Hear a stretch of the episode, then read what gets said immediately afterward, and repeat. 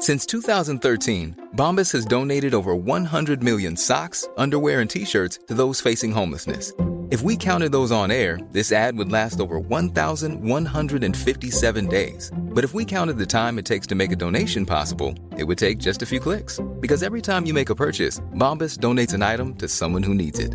Go to bombas.com slash ACAST and use code ACAST for 20% off your first purchase. That's bombas.com slash ACAST, code ACAST. There's never been a faster or easier way to start your weight loss journey than with PlushCare. PlushCare accepts most insurance plans and gives you online access to board-certified physicians who can prescribe FDA-approved weight loss medications like Wigovi and Zepbound for those who qualify.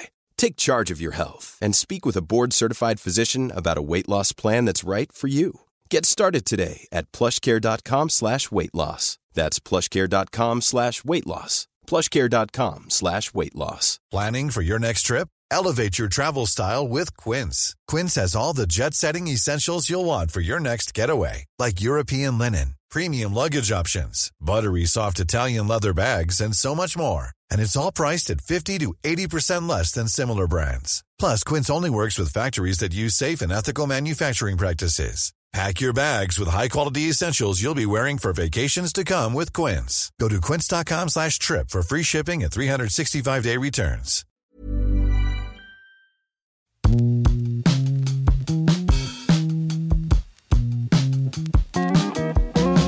Tredje avsnittet med vår vän Breitling. Det här är kul. Förra veckan så nördade vi in oss på reshun av Navitimer från 1959 som Breitling lanserade tidigare i år. En riktig fullträff måste jag säga. Ja, verkligen. Och idag har vi valt att fokusera på två andra nyheter som har faktiskt varit några av våra favoriter, får man ju säga. Ja, verkligen. Vilken är det du har sett, Pelle? Jag fastnar lite extra, eller väldigt mycket extra, för en kollektion som heter Premiere. Vet du vad? Då är vi två. Jag tycker den är grym. Den är grym på många sätt. Inte minst för att här vågar Breitling ge sig in och liksom toppa helheten med eh, Mocka och Nubuk. Ja, du tänker på bandet Nu där. tänker jag på bandet, Ja, jag för att för mig är den här klockan, eh, mycket är bandet. Det är klart att alltså boett, Mm. tavla och eh, själva klockdelen är fantastisk också. Men nu, nu tänkte jag, eller jag började med banddelen för att den... Det, Den, den är det väldigt känns, stor del. Det känns eh, som att det är ett tecken på att Breitling vågar någonting mer. Ja, och den gifte sig väldigt, väldigt bra med, som du var inne på, med tavlan och kronografregistren. Ja. Och, alltså, ska du beskriva, vad, vad heter klockan? Den Premier- heter, den heter Norton B01. Ah, Okej, och B01 är ju Breitlings kronografverk, va? Ja, jag jag vill, vill minnas fel. det. Den här klockan är alltså 42 millimeter i diameter och som eh, inte minst Andreas har varit inne på i de tidigare avsnitten så, så bärs de nya klockorna väldigt smakfullt i, det, i den meningen att en 42 känns, i alla fall i mitt fall, som ungefär en 39. Precis, det är lite kortare bandhorn. Alltså de sticker inte ut så långt och då känslan blir ju liksom att den sitter, tycker jag också faktiskt, bättre på handleden. Ja, På tal om det så, jag har valt en annan klocka i en annan serie som heter Aviator 8. Det är, Breitling är ju som vi har varit inne på en riktig tung spelare inom kronografer. så är det. I allt ifrån Navitimer till egentligen alla sina serier så har de trevliga kronografmodeller. Och Aviator 8 har den detaljen som jag tycker var den största trenden på bägge årets klockmässor. Och det är den här kaki eller militärgröna trenden. Så att vi har en urtavla med arabiska index, siffror, silver kronografregister mot en militärgrön bakgrund och militärgrönt canvasband. 43 millimeter och återigen, alltså 43 millimeter på mig brukar sitta ganska stort. Det här, var, det här kändes som 40-41. Så det var väldigt smakfull eh, version. Vi rekommenderar er att både gå in och kika på nätet på de här modellerna och när klockorna väl landar i butik. Jag är inte helt hundra på att de har gjort det ännu.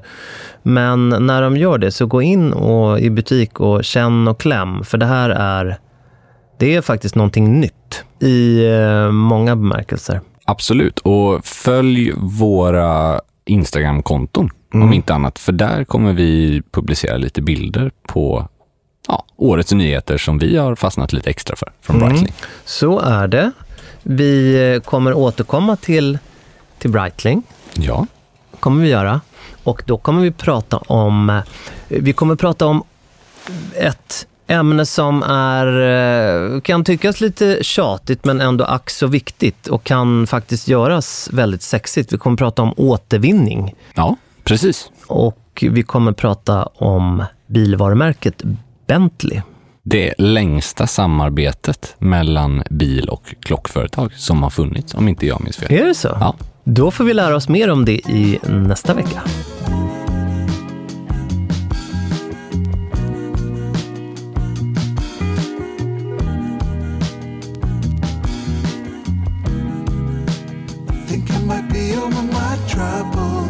Sommaren är inte kort och den regnar inte bort. Nej, verkligen inte. Men det börjar nästan, känner inte du Pelle, jag trodde faktiskt aldrig att jag skulle säga det här när vi satt i ett regnigt eh, april-maj där och spelade in podd. Att jag skulle säga, vet du vad, jag känner ändå att jag är lite sugen på hösten. Ja, nej, jag håller verkligen med. Men nu, man, man börjar bli lite sugen nu faktiskt. Ja, alltså inte liksom, eh, alltså inte full retard. Alltså det, det får gärna vara sol ett tag till.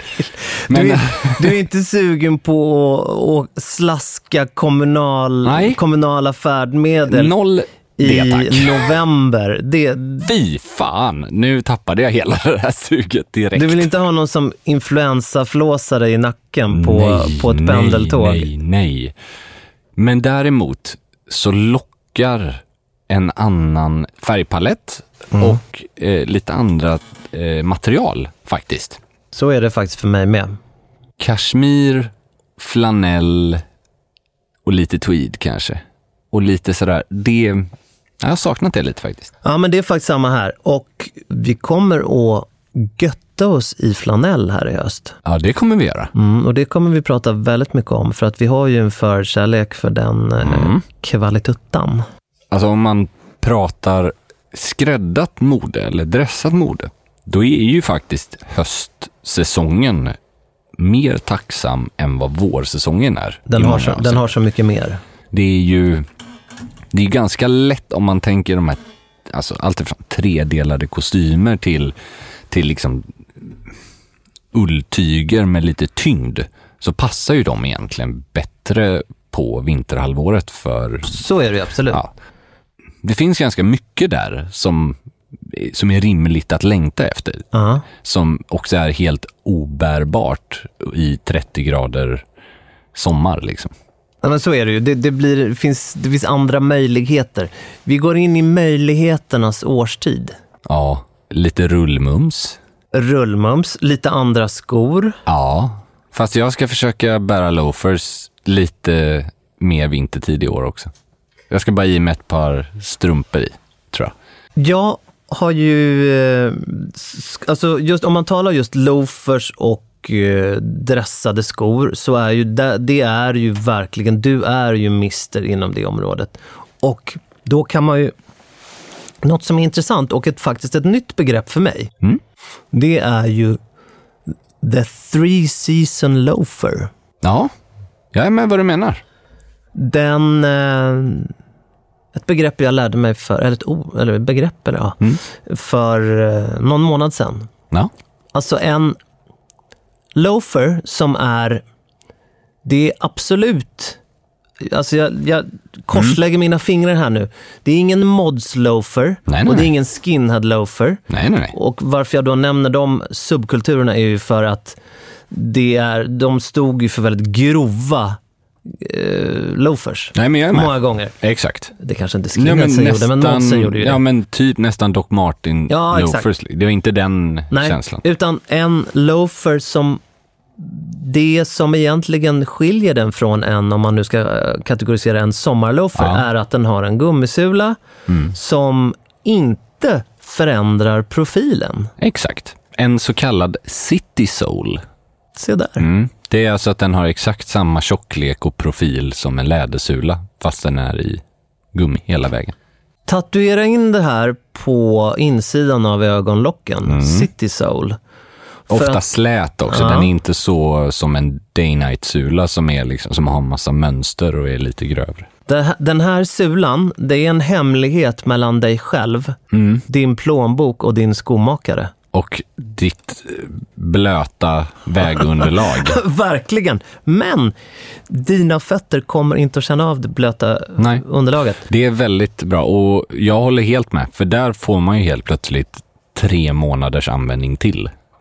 The three season loafer, vill man kosta på sig Mm. en riktig, alltså en riktig tokinfluensa, Mm. då kör man det en four season loafer Ja. och använder den då under de kallaste månaderna. Jag är inte den som gör det. och jag, jag kan ändå vara ärlig och säga att hur mycket jag än älskar loafers så är, där är det liksom, var sak har sin plats.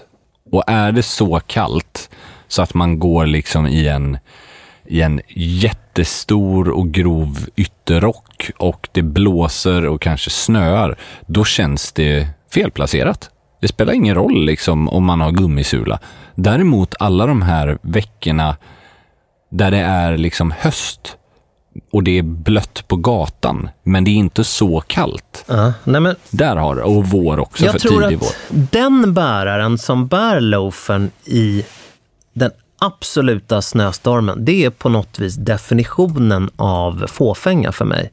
Mm. Där man sätter det yttre framför exakt, exakt allt annat. Även sin egen hälsa. Ja, jag är villig att. Sen, alltså, jag vet faktiskt inte hur stor skillnad det är funktionellt mellan en loafer med strumpor och en Oxford med strumpor. Igen, alltså förstår du vad jag menar? att En känga är ju, där stänger du in värmen och har ju ett högt skaft liksom. Men du har ju vanligtvis så går ju själva, inte plösen, men front, övre frontdelen ner längre. Så att Mm. Ja, ja, mer av vrist och fot blottas. Men jag menar bara, jag vet inte alltså, hur stor skillnad det gör för, alltså, för en, en låg För värmande. Precis, alltså, det är mer att, precis som att jag kan tycka att linne kan man ha på hösten ur ett, alltså det behöver inte vara för kallt, men det känns fel.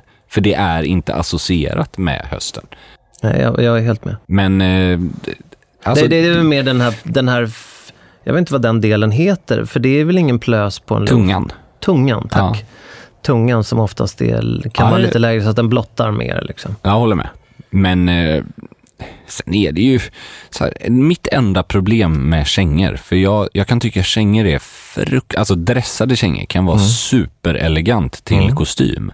Lite Agnelli-grejen att de bara, du vet när man sitter ner och så åker byxan upp och så har man liksom det höga skaftet, men när man går så ser det nästan ut som en lågsko för att byxan täcker hela skaftet. enda jag har emot kängor, som är också hela anledningen varför jag älskar loafers, det är att det är så omständigt att snöra och hålla på med kängor. Ja, men så är det ju. Särskilt om man har, som vi bägge har, ganska ofta möten med företag där man provar byxor, eh, alltså provar en provkollektion eller, liksom, eh, eller skor och liknande från olika potentiella partners eller befintliga. Och då, alltså ska man liksom ta av och på ett par snörkängor med högt skaft tre gånger på en dag, då börjar man bli, fan, alltså det är ju irriterande Nej, jag, jag är helt med. Jag, för mig så, så är jag är ju en Chelsea Boot och Jodpers person. Mm. Det är, Det är ju för jäkla elegant. jag, jag tycker det och det är smidigt också. Men det här vill jag faktiskt fråga. hur ser du på de två modellerna, kanske framförallt Chelsea Boot, Mm. till kostym? Ja, det där är så intressant. För att, ja, men, och det har ju att göra med att jag använder inte kostym lika frekvent som Nej. du gör. För att jag använder ju inte de modellerna till kostym. Inte jag heller. Jag, men jag ser, förstår vad du menar. jag ser ju bilden på Ralph Lauren framför mig i kritstrecksrandig kostym, står i en trappa med, eh, det måste vara ett par eh, Chelsea boots. Ja, kanske. Är det inte det? De här, Jag vet inte vilken, Det är ett par eh, mocka Chelseas Men det är inte Chakas han har. Jo, det kan Men det han, vara. har han har en eh, klubbkavaj, en Ja. mörkblå klubba Det- och grå Jag blandar ihop de här bilderna. Det är ett par chackas han har. Ja, Men det jag- tycker jag funkar bättre än uh, Chelseas På faktiskt. honom gör det det. Men jag har även kört ganska robusta chackas till kostym och jag, till Mm. flanellkostym. Det är inte Ja, jag har- 100 procent kanske. Jag har svårt för och där är ju de här månaderna i Sverige, de kan vara lite komplicerade. Vet du vem jag tänker på när, jag, när vi pratar Chelsea boots till kostym? Uh, nu måste jag tänka här, Chelsea boots till kostym. Nej, nej. Mick Jagger. ja. Gamla 60-tal, alltså, eller hela den här liksom Beatles och Stones-grejen. Och de äger ju den kombinationen på något sätt. Och Men då är det mycket liksom ganska vida, eh, nästan utsvängda 70-tals och kostymbyxor. det är ju liksom. rock'n'roll per definition. Absolut. Och, och det är lite det här, don't try this at home kids. Eller gör det Nej, och se om jag- ni gillar det. Men jag har testat det och ser att jag blir inte bekväm. Jag tror att min favoritversion av en Chelsea boot är i en ljus eller mellan eller mörkbrun mocka mot ett par väldigt snyggt välpatinerade rådenim jeans. Alltså blå jeans. Ja, det är så otroligt snyggt. Det är fruktansvärt snyggt. Alltså, och, och då är det ju verkligen liksom snarare en... Alltså jag skulle bära dem så som någon skulle bära cowboyboots. Fast de inte Du blir skulle lika bära extrema. dem som någon bär sin sista droppe vatten. Ja, exakt. Nej men det är liksom, den looken tycker jag är otroligt snygg i någon sån här snuff eller polo suede eller något sånt där. Men eh, aldrig att jag skulle känna mig bekväm till, du vet en klassiskt skuren kostymbyxa med lite vidd och så ett par mörkbruna eller svarta Chelsea boots. Nej. Jag, som sagt var, jag har testat mina bruna, mina mörkbruna chackas till eh, två flanellkostymer jag har. Och det, Men jag tycker ändå Chakas är, bara du har snörningen så blir det lite bättre. För snörkängor, alltså såna här eh, höga liksom, det har jag inga problem att ha. Om de är, nej. nej, annars så, så är det ju, om man då ska bort, så blir det ju skopåsen och liksom byta om när man... för det är också en sån grej som är jobbigt med kängor. Om man ska gå på en middag. Ja. Jag avskyr att gå i strumplästen och jag avskyr framförallt att låta någon gå i strumplästen hemma hos oss. Men jag skulle kanske vara mindre positiv om någon valde att komma hem till oss i liksom eh, frilufts... Ja, käng, ja, precis. Att, Lundehags. ja, exakt. Nej, men alltså, Mindel. har man inneskor, jättefint. Har man inte det, nej men ha någonting som går att borsta av. Jag kommer städa och dammsuga efter, det är ingen fara. Men det, är liksom, det ska ju vara snyggt och vara bekvämt när man är inne. Inte liksom, det är ju det är lika obekvämt som att gå i strumpor och gå i några vandringskängor inne hos någon. Ja, nej, det måste finnas någonstans och balans i det. Så är det. Vad ser vi mer fram emot i höst? Jag vet vad jag ser fram emot. Säg Pelle. Jag ser fram emot någonting som kommer att, att hända betydligt Alltså mycket tidigare än man behöver eh, ta på sig kängorna. Mm. Och det är ju mat och dryckrelaterat. Där är vi två alltså. Fasen vad Du trevligt. vet vad jag tänker på? Ja, absolut. Jag tänker på de här små med klor. Gud, du säger det så bra. De där små, små rödlätta sakerna på tallriken. Ja, Kräftskivan. ja. Jäklar vad trevligt det ska bli. Ja, men det ska ju bli det. Det är faktiskt en av mina absoluta favorit... Man kan inte säga högtider va? Men fest, festligheter. Jag tycker att om man gillar det så mycket som vi verkar göra, då, då kan man nog nästan säga högtider. Nej men jag, jag vill ju påstå så. Vad tror du om att vi nu inför det här som en nationell högtidsdag? Kräftskiva. Och då ska ju det verkligen, den röda dagen ska ju vara dagen efter då. Ja, ja, exakt. Då, man är ju taktisk. Men eh, på aftonen då, så, Ja. som är den dagen när man äter, då ska man ju sluta vid lunch. Ja, och sen så ska man börja, ja, man sätter sig till bords vid eh, två kanske. Ja. kör man en riktig långfösare som slutar vid 11, något sånt där. Ja.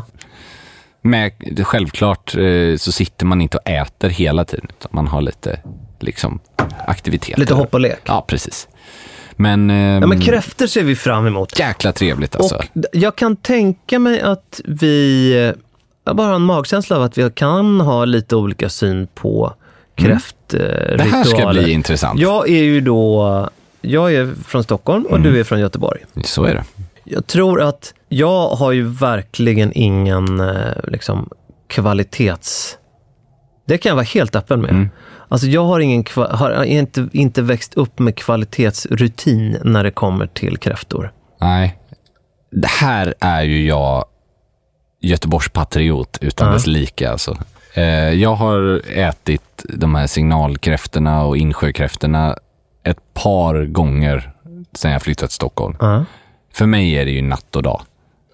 Men även när de är färska.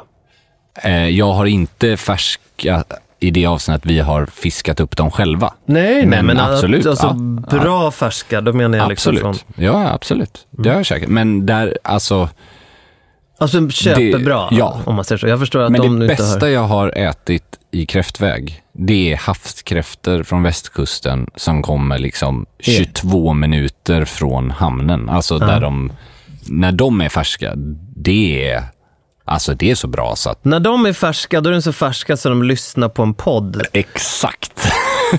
Men det är, det är typ det godaste som finns. Det ihop med en sån iskall, jag vet att det här är olika tycke och smak, men jag vill ha den iskall.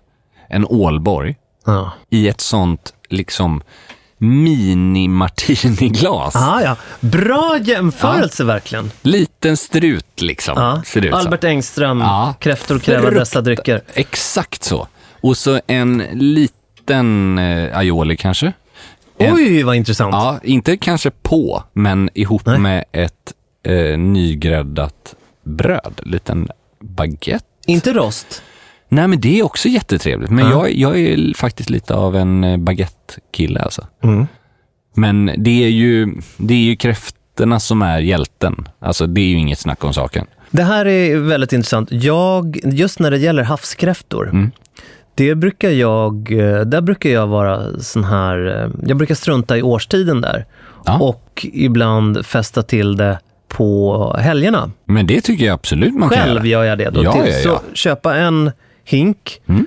och eh, ta hälften, för min kvinna gillar, gillar inte det, så då Okej. tar jag hälften till förrätt på fredagen och sen så resten till förrätt Det är ju på... superhärligt ju. Det tycker jag är mumma. Ja, men eh, det gäller alla sorters kräftor. Men den enda gången jag har varit besviken, det är när, eh, när kräftorna är liksom lite skeptiska i färskhet. Alltså, då Ah, menar ja, jag ja, ja. inte liksom att de Nej inte... men det är ju trist. Nej, men att de, de liksom är gröna inuti. Ja, liksom. och framförallt när skalen kan vara lite mjuka. Ja. Då är det Mm, bad mm, mm. vibes. Men det, så är det ju med räkor och allting. Men just Aha. kräftor blir liksom... Eh, det, nej, det är en helt annan nivå. Nej men du var inne på, på Ålborg tidigare. Ja, jag och där det är är, där är ju jag eh, snudd på fascist. För att de här, eh, mi, du sa Ja, mini-martiniglas, vilket precis. ju är så målande. In i frysen med dem Ja, några timmar innan. Exakt. De ska vara iskalla och frostade och jävliga. Ja, och sen brukar jag, och det kan ju vara att nå, någonting som man inte behöver, men jag gillar ju när man ser frosten, inte bara att glaset är kallt. Nej, den ska synas. Så då brukar jag ta ut dem Ja. ibland Ja, ja, ja. för att de ska sen läggas in och så att Ja, säga, det ska byggas på en, Nej, nej, en frosthinna. Så man och så verkligen brukar jag andas på dem så här. Och så in med dem igen. Du, jag förstår nu vad du menar med du... Det man kan göra är att spola vatten på dem också. Ja. Men det blir inte riktigt lika snyggt. Nej, det brukar jag däremot göra på flaskorna. Gör du det? Ja, det gör jag. För, bara för estetiken. Alltså för att de... Men jag, jag har löst det med att mina, alltså Ålborg, min linje eh, vodka och gin. Mm. Det är väl liksom den typen av sprit som jag uppskattar att ha iskall. Ja. De ligger i frysen Ja. hela tiden. För att det är så hög alkoholhalt. så Ja, det är ingen, nej, men det, liksom- det är ju faktiskt mina också, men just för att om jag ska toppa det lite, för att få på mer is på flaskan. Ja, jag fattar. Jag fattar. Men du nämnde Ålborg och linje. Det är, ju- det är ju right up my också. Och sen så kör jag faktiskt ibland Mm. kan jag köra en, eh, en iskall Belvedere också. Gör det? Ja, som en, Ja, det är en klar. Också, ja, det är också Alltså väldigt en, sant. eh, Ja, det är en annan typ. Det är en annan typ, Men jag förstår vad du menar. men det, är en, det, är en, det blir en annan smakupplevelse. Och du får inte alls det här kumminet som, Mm. Nej, som, är, som ju är egentligen det man vill åt. Men om man vill ha en mer smakneutral upplevelse så är, då Ja, det är sant. Det är sant. Hur, eh, hur står du till... Alltså, jag vet ju att du håller med mig här om att det är väldigt gott med iskall Mm. Dryck i detta avseendet. Men det finns ju faktiskt eh, flera jag har pratat med som är med lite dansk koppling som eh, dricker sin snaps rumstempererad. För de tycker den smakar mer. En ganska så stor skola säger ju att ekfatslagrad ska vara Mm. Ah, rumstempererad. Och då är det så här, ja, ska vara. Men vad gillar man då bäst? Ja, ja, absolut. Jag, jag har definitivt testat det också. Det är absolut inte äckligt, men jag föredrar det fortfarande, den fortfarande iskall. Ja, men jag, jag, jag ska faktiskt testa olika alternativ, men jag A lot can happen in three years, like a chatbot may be your new best friend. But what won't change? Needing health insurance. United Healthcare Tri Term Medical Plans, underwritten by Golden Rule Insurance Company, offer flexible, budget friendly coverage that lasts nearly three years in some states. Learn more at uh1.com. When you're ready to pop the question, the last thing you want to do is second guess the ring. At Bluenile.com, you can design a one of a kind ring with the ease and convenience of shopping online. Choose your diamond and setting. When you find the one, you'll get it delivered right to your door. Go to Bluenile.com and use promo code LISTEN to get $50 off your purchase of $500 or more. That's code LISTEN at Bluenile.com for $50 off your purchase. Bluenile.com code LISTEN. Millions of people have lost weight with personalized plans from Noom, like Evan, who can't stand salads and still lost 50 pounds. Salads, generally, for most people, are the easy button, right? For me, that wasn't an option. I never really was a salad guy. That's just not who I am. But Noom worked for me. Get your personalized plan today at Noom.com. Real Noom user compensated to provide their story. In four weeks, the typical Noom user can expect to lose one to two pounds per week. Individual results may vary. Hey, it's Ryan Reynolds, and I'm here with Keith, co star of my upcoming film, If, only in theaters, May 17th. Do you want to tell people the big news? All right, I'll do it. Sign up now and you'll get unlimited for $15 a month in six months of Paramount Plus Essential Plan on us. Mintmobile.com slash switch. Upfront payment of $45 equivalent to $15 per month. Unlimited over 40 gigabytes per month. Face lower speeds. Videos at 480p. Active Mint customers by 531.24 get six months of Paramount Plus Essential Plan. Auto renews after six months. Offer ends May 31st, 2024. Separate Paramount Plus registration required. Terms and conditions apply if rated PG. Tycker att friskheten, alltså den här liksom, det är, inte, det är inte att jag inte vill känna smaken, för jag tycker att det smakar gott. Det är bara att eh, precis som att en öl smakar mer om den är varm, betyder inte att den är godare för Nej. mig. Liksom. Nej, och det är på samma sätt som det på krogen kan serveras, alltså om man vill ha en vodka och den serveras rumstempererad. Mm. Jag förstår det inte. Och det är olika tyck och smak som allt, men för mig funkar det inte. Dock kan jag säga, eh, på tal om vodka rumstempererad, att testa, du var inne på Belvedere, det är ju Mm. en drömvodka. Den, eller så här, rumstempererad vodka till ostron.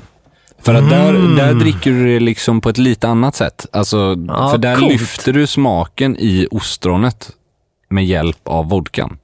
Och det, alltså tvärtom. Ja. Så att, eh, och där drick, alltså det är väl också så här, om du dricker nubbe på, till kräftorna så kanske man dricker ett par stycken över en kväll och då tycker jag att det tar emot mer om den skulle vara varm eller rumstempererad. Men om jag käkar ostron kanske jag tar en enda.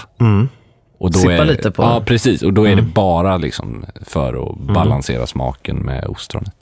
Men det är, det är enda gången jag testa. Annars är jag ju också så här, iskall ska den vara. Om Ja. jag skulle dricka Och den, den, I ett kräftsammanhang kan jag säga att där är det... Alltså vin, är, det behövs absolut inte för mig. Nej, jag, jag känner alltså en kall pilsner. Mm, eller sju. Ja, absolut. Men alltså, och här får det gärna vara en eh, mellis, alltså någonting. Ja, nej, men absolut. Inget det, tungt liksom. nej, men det är en, en, en alkoholtung öl med, när man dricker akvavit eller Nej, men jag tänker typ en blir... Peroni. Liksom. Alltså Ja. den, en lättare lager liksom, åt det hållet. Ja. Och sen, vet du vad jag tycker dock kan vara gott faktiskt? Till eh, skaldjur och så här. Jag, jag kan tycka om champagne. Alltså det är ju inte världens Mm, men jag, surprise jag håller ju kanske. absolut med.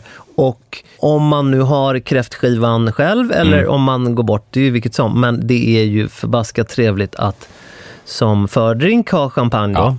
Och eh, sen så kanske ta med sig glasen till bordet och eh, finns Exakt. det mer så skadar det ju inte om man sippar på det där Men det är ju tiden. också lite såklart att sparka in öppna dörrar och säga att champagne kan vara trevligt. Det, är alltså jag, det är ju nästan ingen rätt som inte skulle funka med champagne. Det är väl de här extremt heta smakerna som med mycket som är väldigt stark mat eller väldigt, väldigt sur mat. Alltså någonting med, som är extremt så skulle det kanske kunna kännas sådär. Men alltså, det, det, funkar, det funkar till kräftor, vi enas om det tycker Ja, jag. ja, verkligen. Superhärligt. Och jag kan som sagt, kan nästan för, önska lite tips från eh, lyssnarna faktiskt kring vad de har till. Mm. För jag är ganska spartansk som jag var inne på. Det är, det är liksom kräftan som är hjälten i, i måltiden och så är det bara lite tillbehör i form av aioli och bröd och så. Jag vet vad jag har till. Men nu är jag lyssnaren här, Ja, Andreas. det, du är så jag är en välkommen av lyssnarna. lyssna. Jag lyssnar på dig. ja, detsamma. Då kan jag rekommendera Per Nilssons västerbottenpaj. Vet du vad? Nu, nu har du mig, kan jag säga. Ja, men den är jag väldigt nöjd med. Det är gott alltså. Den och så lite vikabröd och Mm. lite vitt formbröd och så kryddost och eh, för att jag älskar Västerbot- Vätterbosten. Västerbost, Västerbottenost, men det kan bli lite mycket att ha det både på Ja, brödet det har och i rätt. Det är pajen. en ganska kraftig. Jag skulle dock säga att det är den mest underskattade osten som Nej, men finns. den är helt fantastisk. Den är, för den är ju väldigt sällan man stöter på annat än i paj. Det är en väldigt potent ost. Extremt potent ost. Ja. Extremt god dock, faktiskt. I andra sammanhang också. ja. Alltså typ en ostbricka med lite västerbotten. Nej men absolut. och vad det då till gärna då. nästan bryta av som Exakt. stora parmesanbitar. Precis, den ska vara torr och vällagrad. Liksom. Och en madeira. Ett glas madeira. Nu det, snackar det vi. är inte potent. Nej. Det här har vi östrogenet och testosteronet. Ja, men det är härligt. Det behövs. Mm. Nej, men det där är super. Fasen vad jag sugen jag blev på kräftor, nubbe, ostbricka och madeira nu. Mums. Ja, Vi har så mycket att se hösten fram emot. känns lovande. Ja, men jag, jag tror på hösten.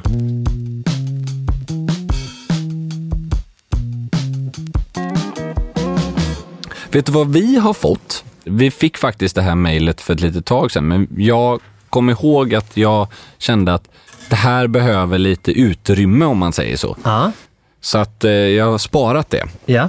Hej Pelle och Andreas. Tack för en väldigt trevlig podcast. Tack. Jag har lyssnat på er från start och tycker ni går från klarhet till klarhet. Det är uppskattat. Ja, mycket. Har en fråga som kanske framförallt är riktad mot Andreas, då han vad jag förstår gått Textilhögskolan i Borås, vilket stämmer. Jag funderar på att testa att sy en egen kavaj, alternativt börja med ett par byxor och undrar faktiskt om Andreas, eller för den delen du Pelle, har testat att sy något eget. Jag har sömnad i blodet men långt ifrån praktiserat det och har inte en aning om var jag ska börja eller hur jag ska gå tillväga. Det hade dock bara varit kul att få höra er åsikt eller historier om hur fel eller rätt det kan bli. Tack på förhand. Wow, cool lyssnare, Verkligen. tycker jag. Ja, Modig. det, jag kan säga så här. Det här mejlet hade ju kunnat komma från mig för ett par år sedan också. Ja, berätta. i takt med att jag intresserar mig väldigt mycket för, för kläder, stil, mm. mode och framförallt kanske liksom klassisk skrädderi och sånt. Så är det klart att man många gånger tänkte, ja men jag vet ju precis hur jag vill ha det. Mm. Själv man, var bästa dräng, eller Ja, och man också då tänkte, ja men gud shit, det är ju liksom, det är ju så himla dyrt att köpa en skräddarsydd kavaj. Vad kul det hade varit att lära sig. Mm. Och eh, det är uppenbarligen någonting han verkar intresserad av att, att testa. Men... För du har ju studerat eh, textil, ja. men då har det varit mer skrivbords... Jag är ju textilekonomutbildad. Mm. Så att textilekonom är ju egentligen en ekonomutbildning likt en civilekonom, fast man läser textilkurser såsom väveriteknik och trikåteknik, mönsterkonstruktion. Eh, men har du ja. praktiserat själva sömnaden och mm, tillverkningen? Inte sömnad. Jag har gjort eh, mönsterkonstruktion. Har jag, alltså, då är det att du ritar mönster till typ damkjol och liknande. Uh -huh. Alltså att man gör damkjol, är, har inte, det är bara liksom för att kavaj är, det är det jag tänkte komma till, det, det är så komplext mm. plagg att göra. Det är alltså, man kan inte förstå hur det, det är många, om man tar Project Runway, den här eh, Heidi Klum-serien som gått, där designers tävlar, ah, tänk som top model fast det är yeah. creative directors. Alltså det är ju nästan ingen av dem som behärskar att göra herrplagg för mm. att det tar så mycket mer tid än att göra en klänning eller en kjol mm. som är mer, jag, jag säger inte att det är lättare att göra en, en snygg klänning, men det är tekniskt sett det är mindre mellanlägg, det är mindre uppbyggnad, det är mindre komplext helt enkelt. Mm.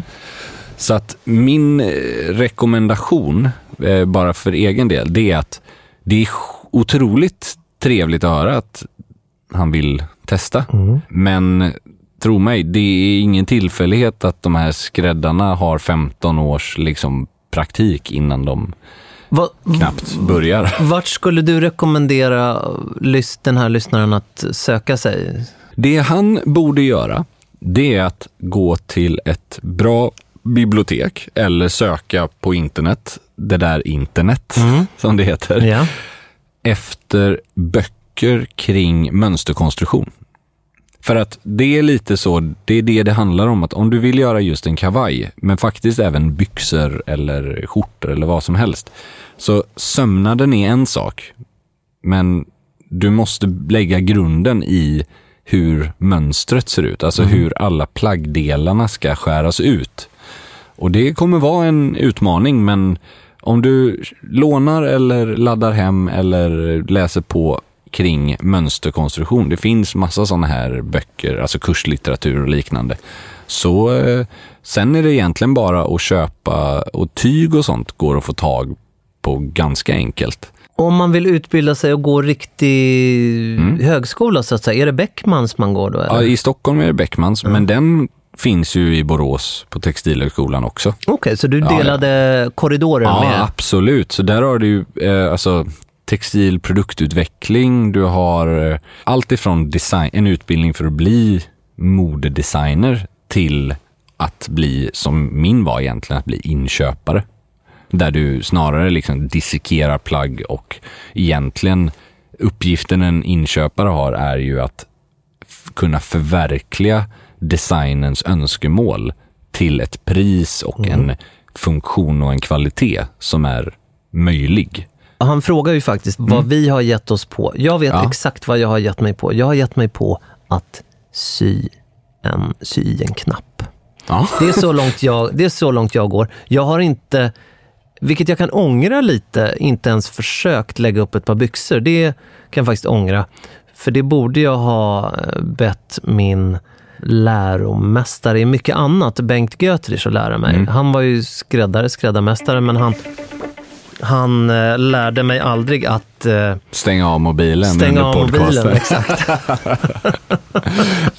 Nej, men eh, det är väl inte... Alltså, att sy en knapp är väl den typen av eh, mest användbar eh, teknik. Alltså det är ju faktiskt någonting som händer liksom frekvent att man behöver göra. Jag har sytt upp, eller lagt upp byxor. Det har jag gjort. Alltså med slag och utan slag. Men om jag ska vara ärlig, det här är ju också en viktig aspekt i det hela. Det kostar typ 300 spänn att gå till en ändringsskräddare och göra det här.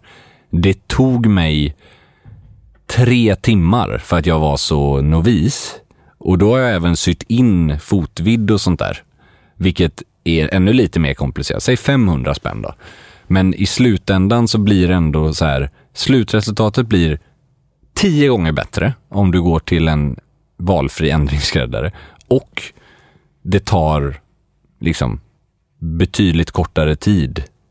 Du behöver inte lägga tre timmar av ditt liv på att försöka. Men hur skulle du säga att ditt resultat är när du Nej, lägger men, alltså till slut blir det bra. Det, det handlar mer om att det är lite så här trixigt för att typ om du lägger upp en byxa med slag till exempel så jag har ju inte klarat av att göra sådana så kallade fuskslag där du Nej, okej. lurar eh, lite för att du inte har tillräckligt mycket tyg. Men om du gör ett riktigt slag, då ska du ha nästan 10 centimeter extra längd på byxan i förhållande till vad den ska sluta när slaget är klart. Och då, det är liksom, då får du ju, dels så får du ju trockla eh, fast tyget på insidan, alltså uppläggningen, så att, liksom, så att det inte hasar ner. Det är ju kanske inte skitsvårt, men det tar lite, det är lite pill. Och så ska du mäta och sen det svåraste tycker jag, det är ju att få allting eh, rent och snyggt. Liksom. Att Mm. Du viker ju in byxan och sen viker du upp. Det är ju det som gör att slaget inte har någon, någon om man säger så, den här eh, sömsmånen som går på insidan av ett par byxor. Förstår du vad jag menar? Ja, ja, ja, jag. Den ska ju aldrig synas på utsidan av Nej. slaget. Utan du ska ju ha liksom yttertyg åt alla, alla synliga håll.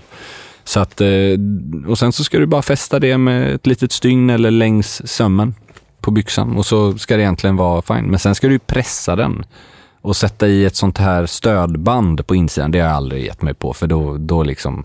Kantband kallar man på min tid. Kantband heter det, exakt. Men det, det är för att Det- ge det stöd lärde jag mig. till... Ja, och det ger ju stöd till, alltså så att den inte blir så rund ner till avslut. Den ska bli platt och skarp. Liksom. Och det här kantbandet som ska gå, det ska synas lite grann, Mm. konstigt nog. Men det är ju bara för, och det syns ju inte betrakt, alltså, Nej. Det är ingen annan som ser det, men det, det är ju för att byxan ska slita, alltså skon ska slita på kantbandet och inte på byxan. så man inte får exakt fras eller fransar på, eh, på byxan.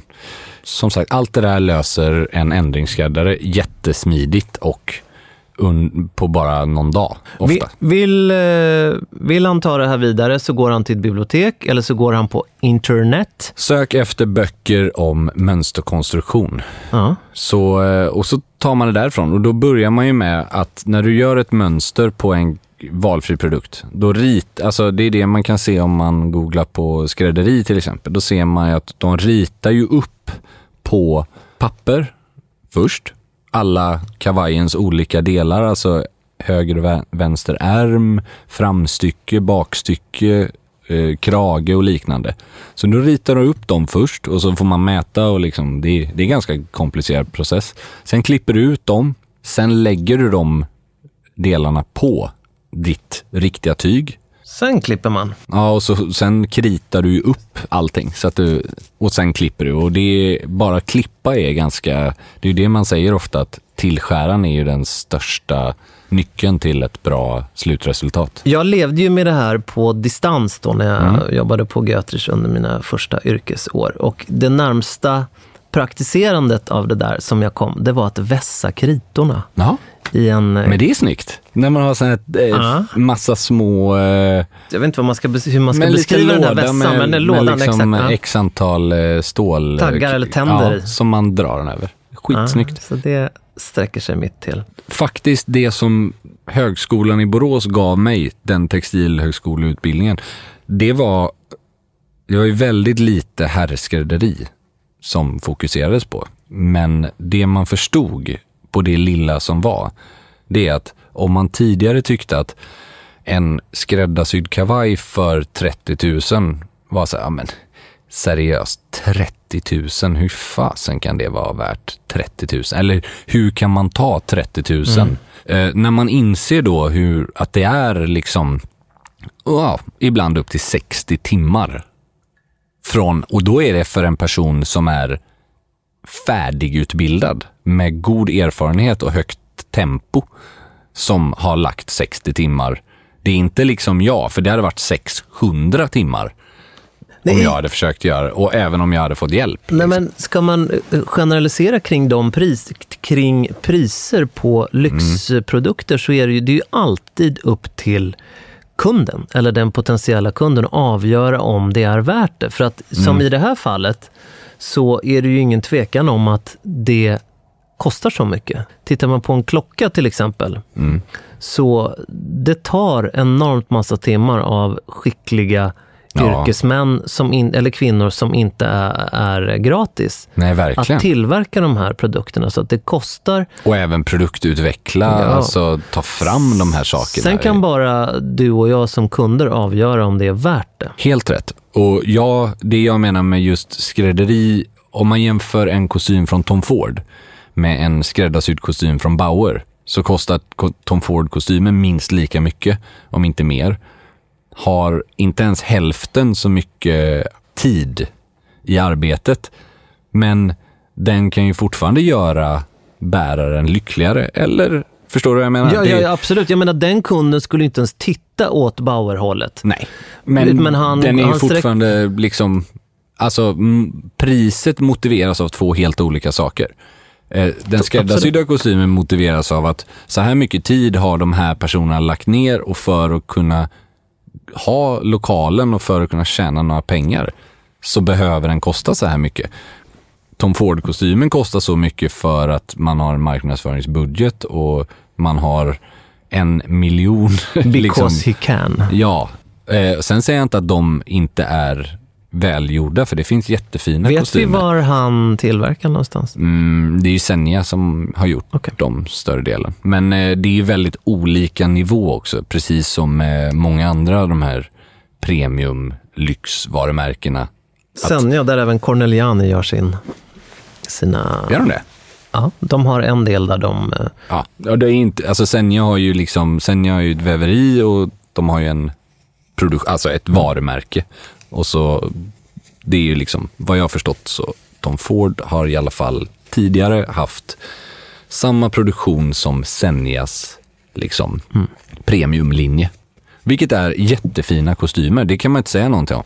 Men när man jämför kostym och kostym och den kostar 40, 50, 60 000 kronor.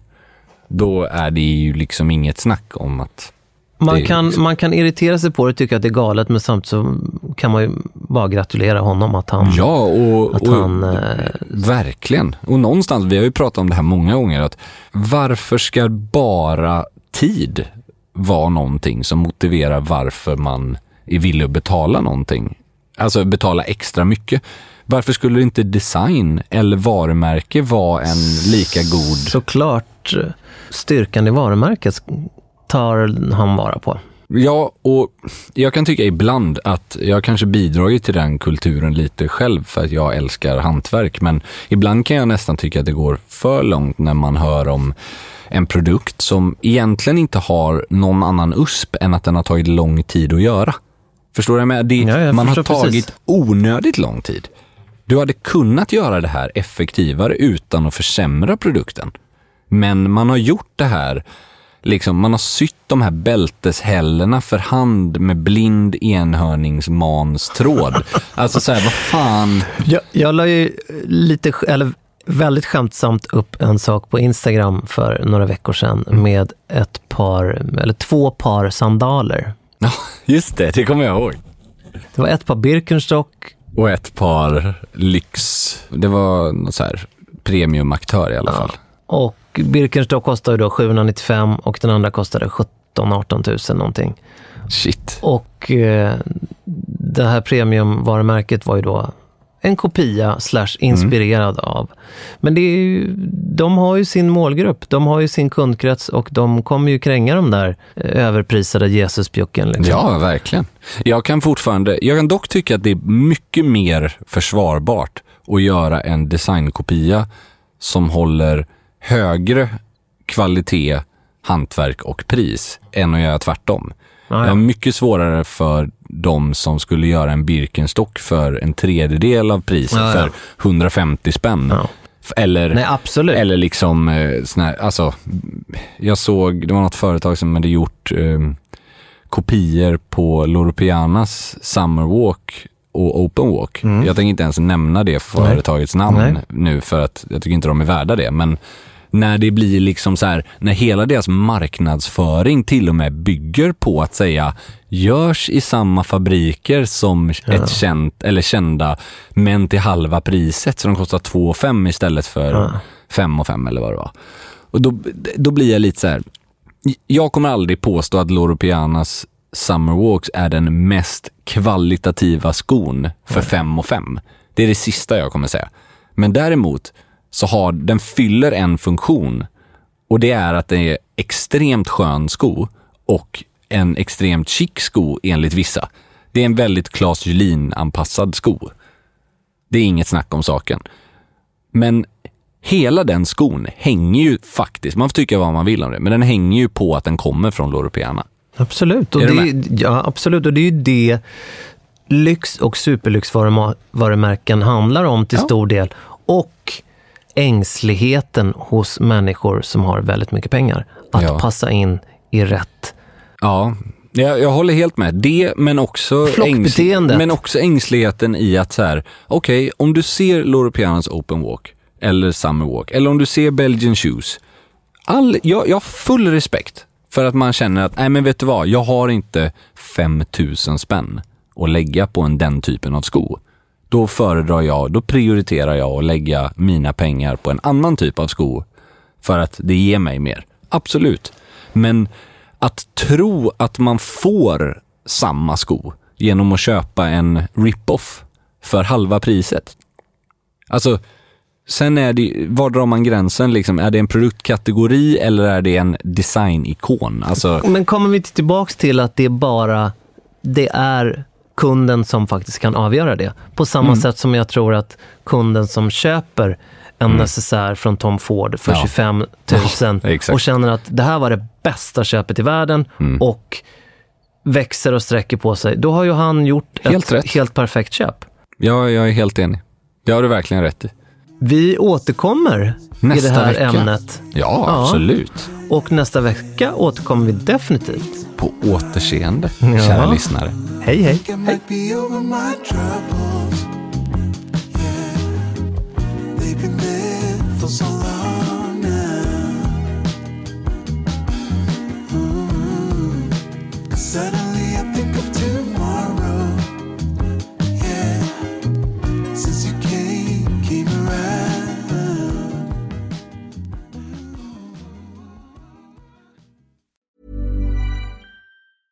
Mom deserves the best, and there's no better place to shop for Mother's Day than Whole Foods Market. They're your destination for unbeatable savings, from premium gifts to show-stopping flowers and irresistible desserts. Start by saving 33% with Prime on all body care and candles. Then get a 15-stem bunch of tulips for just $9.99 each with Prime. Round out Mom's menu with festive rosé, irresistible berry chantilly cake, and more special treats. Come celebrate Mother's Day at Whole Foods Market. Hey, it's Paige DeSorbo from Giggly Squad. High quality fashion without the price tag. Say hello to Quince. I'm snagging high-end essentials like cozy cashmere sweaters, sleek leather jackets, fine jewelry, and so much more. With Quince being 50 to 80% less than similar brands. And they partner with factories that prioritize safe, ethical, and responsible manufacturing. I love that. Luxury quality within reach. Go to quince.com slash style to get free shipping and 365 day returns on your next order. Quince.com slash style. Mom deserves the best, and there's no better place to shop for Mother's Day than Whole Foods Market. They're your destination for unbeatable savings, from premium gifts to show-stopping flowers and irresistible desserts. Start by saving 33% with Prime on all body care and candles. Then get a 15-stem bunch of tulips for just $9.99 each with Prime. Round out Mom's menu with festive rosé, irresistible berry chantilly cake, and more special treats. Come celebrate Mother's Day at Whole Foods Market.